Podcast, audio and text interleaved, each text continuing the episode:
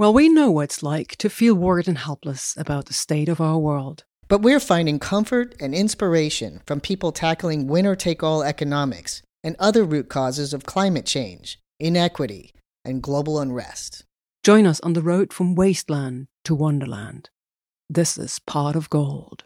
In this episode, we're speaking with Ben Brangwyn and Inez Aponte, two residents of Totnes, England, both involved in the Transition Network. The transition movement began in Totnes in 2005 as a community led response to the big challenges the world is facing. Now it has reached communities all over the world.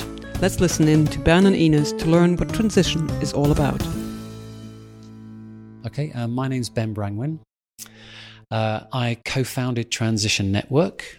Um, I was part of the original Totnes Pound team. And I'm also Dr. Bike in my town, where I gift my skills as a bike mechanic to the community for the price of a pie or a hug or a poem. So my kind of um, inner sense of economics is very, very, very different from mainstream. Awesome. So Inez, please introduce yourself. Uh, so my name's Inez Aponte. Um, I've been involved with the transition movement for the last 10 years. Um, I have been interested in local economics, and my work has been around the human scale development approach. I'm also someone who likes to organize things in my community that are just fun or interesting. So I've been uh, part of groups organizing uh, a land conference because. Um, the way we think about the the economy, we really need to think about who owns the land and what kind of uh, land ownership or stewardship uh, formats we need to have a fair economy. Issue. Yeah, I mean it's almost fundamentally important. Absolutely. Yes, yes, the conversation about land. And Ownership. then also in terms of how we if you think of land as in our public spaces, um, last year I organized a street games festival um, because I'm really interested in how we actually reclaim some of our public spaces and how is that, what's the kind of e- economy of that? And in terms of human scale economics, um, playing outside, being together with people, um, sharing are all ways of actually adding value to the human scale economy. So that's the work I'm involved in. So we have a basic understanding, but please tell us what is the Transition Network? What are you guys doing? Transition was really an invitation to communities, um, what ended up being around the world, to reimagine their town and the systems that are crucial for people to uh, survive and thrive. And imagine what they would look like if we really paid attention to social justice, to climate change, and to addictions around fossil fuels. And they kind of manifested, first of all, in England and then to other English speaking countries, New Zealand, uh, Australia, America, and then very soon other countries um, jumped on. Uh, Italy was very quick. Um, Japan was very quick, and it sort of mushroomed from there. And now there are transition initiatives in 50 countries, all doing similar kind of things. Um, and they kind of, the sort of initiative evolves from a from a core group and then starts up projects looking at those crucial systems the food system, the transport system, the education system, the care system, and very much so the economic system. And um, a whole kind of uh, community of practice, um, around, which is called Reconomy, has uh, emerged from, from that as well. I think what we did is try and look systemically at, at all things and, and how they inter, interlock and interreact.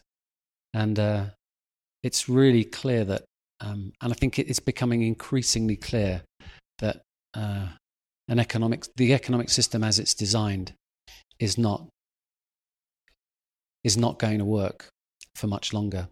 Or if it does, then we can say goodbye to a livable planet. I mean, it's that serious. I think. Yeah. So there's 922 transition towns around the world, right? And the question is, what does it look like when the, one of those initiatives gets started? Uh, usually it's citizen led within a town, but there are municipalities, um, and particularly in France, actually, who really take on board um, what's happening and, and, create a very collaborative um, arrangement with with the townsfolk. Um, and in fact, we see the uh, the the collaboration between the municipality and civil society as probably being the key piece to really scale up. And we've got a project, an international project that has um, sort of municipalities in transition as the as the title of it.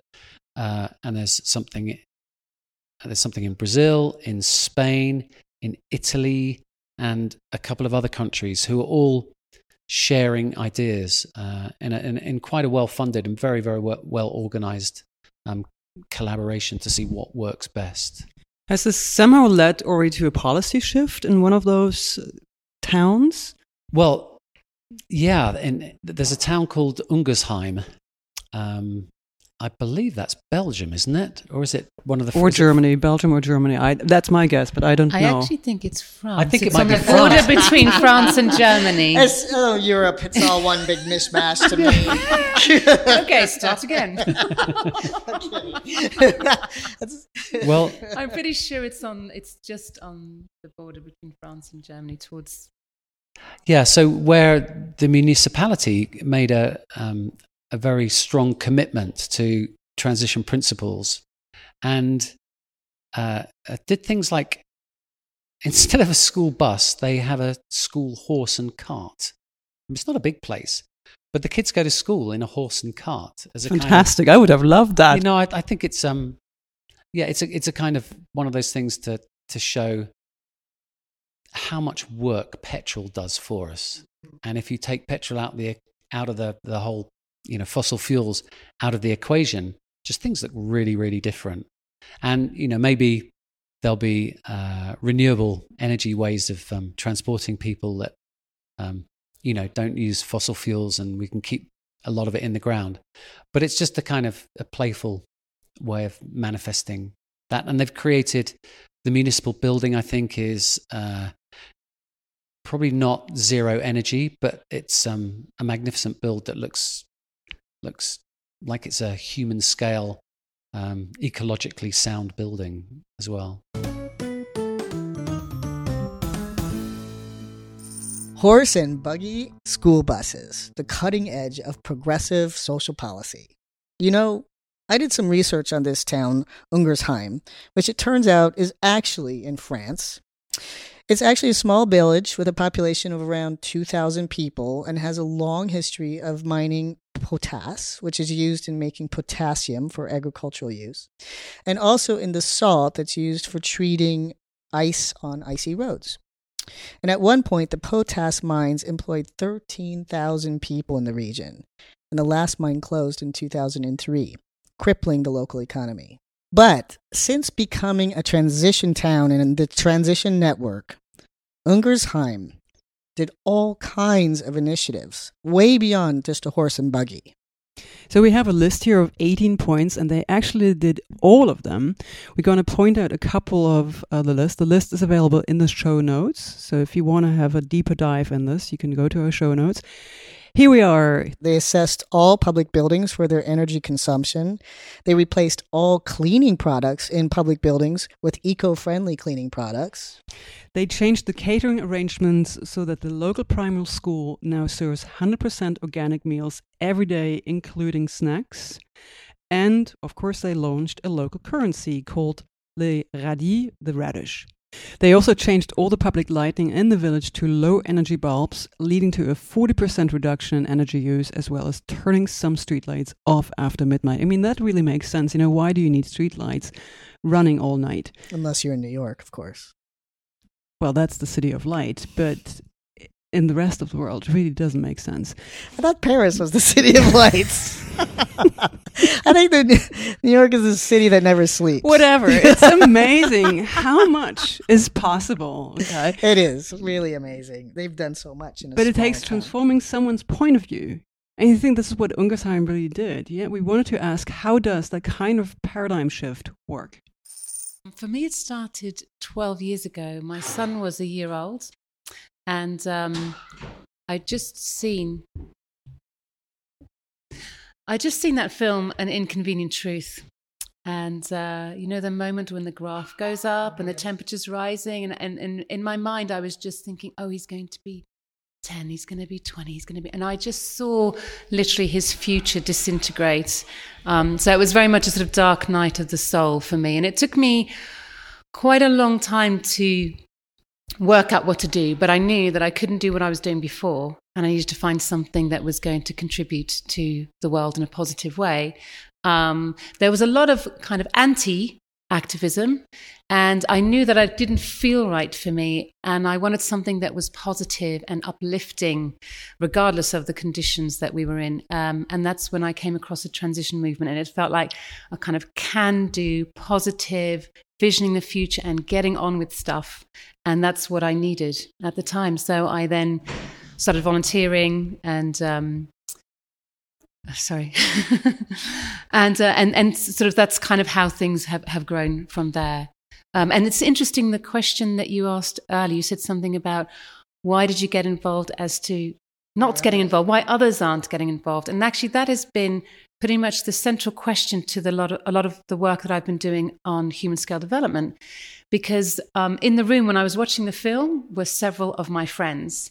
And I went home and my life had fallen apart and I had to do something. And they went home and they were also affected by the film, but they just somehow carried on. And I was fascinated by that because I thought, I knew these were good people with all the right intentions and they'd had the exact same information as I did. Mm-hmm. So why didn't they have the same response? Not that my response was necessarily correct, by the way, but I was wondering why it hadn't reached them. And in the human scale development approach, um, what I've learned since then is that um, the way that we meet our needs is kind of tied up with the economic system. So if we don't have a choice to meet our needs any other way than just by buying that stuff or buying an identity, then we're going to carry on. So the more tied up we are with that system, the harder it can be to start making the changes and, and following the values that you have. So when I work with people, I don't assume that people are ready to make changes. It's looking at what are the conditions that are going to allow you to make that change so that you you still have a sense of identity and you have a sense of identity that's actually aligned with your with your values. So that's really been my kind of quest for the last 10 years is how do we make it easy and uh, for people to change, which I think the transition movement does really well because it creates that sense of community, which is a need that people have. Was if you have to rip away from everything that you've done before, which you now know is bad, and go into a vacuum without other people to say, hey, we're supporting you on this journey, that's incredibly hard. And I expect everyone to fail at that. But this is where I think the strength is of the transition movement is that we do things together. The, the other piece of that mosaic is inner transition, yeah. which recognized very early on that people can't just change. There are high level addictions that need to be overcome. And what are the models for overcoming addiction? There are high level defenses against the grief of recognizing the predicament that we're in. How do we enable people to get through that grief barrier? So, Inner Transition did all that. And that probably was I think the, the you know there are two parts. There's the rolling up the sleeves and getting things done, and then there's a, like let's have a look at really what's happening inside inside the people. Our sense is that the communities that have had the energy or the stuffing kicked out of them by pretty much the industrial growth system. So I would say um, mining towns, fishing towns that don't have an economy anymore. They're, they don't the level of empowerment that their citizens and townsfolk have seems to be less than those who haven't, you know, been kind of punished by the economic system in that way. Mm. So, you know what is interesting to us is the 21 pound note. This is the complementary currency you guys started in Totnes. Can you tell us more about it? Yes, so my potted history. um, I guess it started with uh, with Rob finding this uh, this moment of inspiration when he saw an 1810 Totnes Union Bank pound on the wall in a building in Totnes, and that sparked him off to think, well, you know, we've done it before. We printed our own money. Why didn't we start printing Totnes pounds, keeping the money local, and uh, let's see what happens. So that's what he did. They printed 300 pounds. They got an, a, a, speaker in for an event and they got 18 people, 18 traders on board to accept them. Um, and the way uh, Rob describes it, he said uh, none of these pounds probably made it into the economy because they were all collector's items and they ended up on the fridge. But that kind of started the ball rolling. So then there was another issue of, I think, £6,000 and more traders on board. And then uh, I think by that time, maybe 70, and then it's grown. And so there's been several issues of Totnes pounds um, with different designs. And um, at the point where there's 12,000 have been gone into circulation, and it's brought a lot of kind of magic and pride and, and tourism to the town. So there's been something that's grown there and a lot of awareness about local currencies because people still ring up John and say, Oh, how about the Totnes pound? There's a lot of excitement, regardless of the impact it actually had on the local economy. So that's been the kind of fertile ground that's been created. But in terms of the impact on actually keeping money local, um, it suffers from the same problems that every uh, currency that's tied to the sterling has is that actually it's just convenient to use a pound. And I was going to shop locally anyway. And so in terms of it actually circulating, it hasn't it hasn't done that job. Mm-hmm. Um, but it's done it's done other things for us. Do you want to add anything to that, Ben? Thing? I can quantify the sort of maximum uh, economic impact in the town. We did a calculation of how much money there was in the town and how many Totnes pounds were circulating, and it worked out that it was 0.01% of the economy was in Totnes pounds. Since speaking with Ben and Inez, we learned that the Totnes pound didn't have the economic impact that was expected. In fact, recently it was discontinued altogether. But we did get a chance to ask them some of the other lessons they learned about its impact on the community my role was to come in at a moment when uh, the people who were running the Totnes Pound have said, We've kind of done enough. It's been a great experiment. What do we do now? Um, shall we fold? And I said, no, let's not fold. Let's uh, let's just see what happens if we do something different. And so I um, have been asked to research some other options. And my particular interest is, I guess, the social justice thing. Um, this idea that uh, which what which is what I was very inspired by when I heard about the Torekes in Ghent, um, was that uh, how might people start to earn a currency for doing great things in their community? So the things that now are kind of invisible, all the caring and the exchanging and the informal learning, how might you start to be rewarded for that? And then, but by doing things that are actually making our lives better, because now, effectively you could be destroying something and making lots of money and it's the money system is not aligned to our values uh, so, what would happen if we did that? So, I am looking around at different ways of doing things, which is why I'm here. There's lots of great people here with great ideas, and I want to pick everyone's brains. Um, but I also feel that we're at a point in Totnes where we we need to um, really break it open a little bit and, and be bold and just start experimenting. Um, Rob at the moment is looking into uh, a project that's happening in London called the Bank Job. I don't know if you've heard of it. No. Um, it's really interesting. Basically, a bunch of uh, a couple of artists have uh, designed a uh, a local currency. Now, it's actually meant to be bought and put on the wall. It's a piece of artwork, but the money that they're getting they're using it to uh, buy people's debt and to pay their debt off. Um, and in addition to any extra money they make is going into uh, local voluntary organizations, uh, local charities. And that to me, just the fact that people start to understand what debt is as an industry and then how you might buy it for a much lower rate and then pay it off I mean, these are kind of educational concepts that very few people uh, know about, but also it's a really creative way to do it. So we're looking at maybe we'll bring something like that to Totnes. Um, there's some great stuff happening in the in the US, um, the uh, mutual aid network there. Um, my friend Stephanie Rearick was involved with uh, the time bank there that's used um, for the uh, youth court They have a, a, kind of school to prison pipeline there that they're trying to break by bringing a youth court in, which is then that any mentoring that they get is is paid for by the time bank. So there's all sorts of creative ways, and for me, it feels very important that we somehow are able to communicate the message about money just to anybody so that we get away from the technicalities of it and just talk about how do we exchange in a healthy uh, life affirming way with each other and maybe it's already happening and how could we highlight where it's happening and to start to show that kind of ecosystem of exchange because totnes is a is a town where people give a lot to each other, but we we kind of haven't mapped it in a way that that shows up how powerful and how amazing we are. So, what would happen if we started doing something like that and really inviting people into that money conversation? Because I think it really has to uh, shift very, very radically.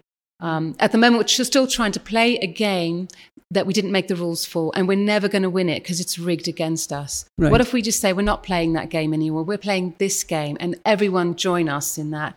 Yeah. So that is the kind of direction I'm hoping we we might go because money has a certain feeling about it but there is this sort of exchange thing that we do and and how do we acknowledge those exchanges without necessarily interjecting money into them. So I think it's also taking care to acknowledge that exchange happens that's not called money, and um, but that we need to value it, but maybe not put a number on it. And all the kind of complications of what, what that stuff is, I think, is really, really important. I've got something to say about that from my Dr. Bike experience. So I have a sign up. So this is in the market on Saturday mornings. Um, I'm there with all my tools and a bike stand. Um, I'm reasonably well known there. And I have a sign up which says, here's what I take in exchange for my bike work. It could be free, it can be pies. I've got sterling written down there with a cross through it. So people really get I'm not taking sterling. And there's a, a, a huge difference in the, um, in the kind of the, the nature of the relationship that I have with the people um, I do this work for, depending on whether they're trying to give me money or whether they're engaging in a conversation about how do we barter, um, or am I hungry, or what's my favorite drink, or do I like chocolate. In, with, with cash, and, and this has literally happened, I fixed somebody's bike, they pulled a tenner out of their pocket, they stuck it in my top pocket, walked away. Barely a conversation. Mm. Yeah. The difference of relationship and kind of depth of exchange that happens if money's not there is, is kind of really extraordinary.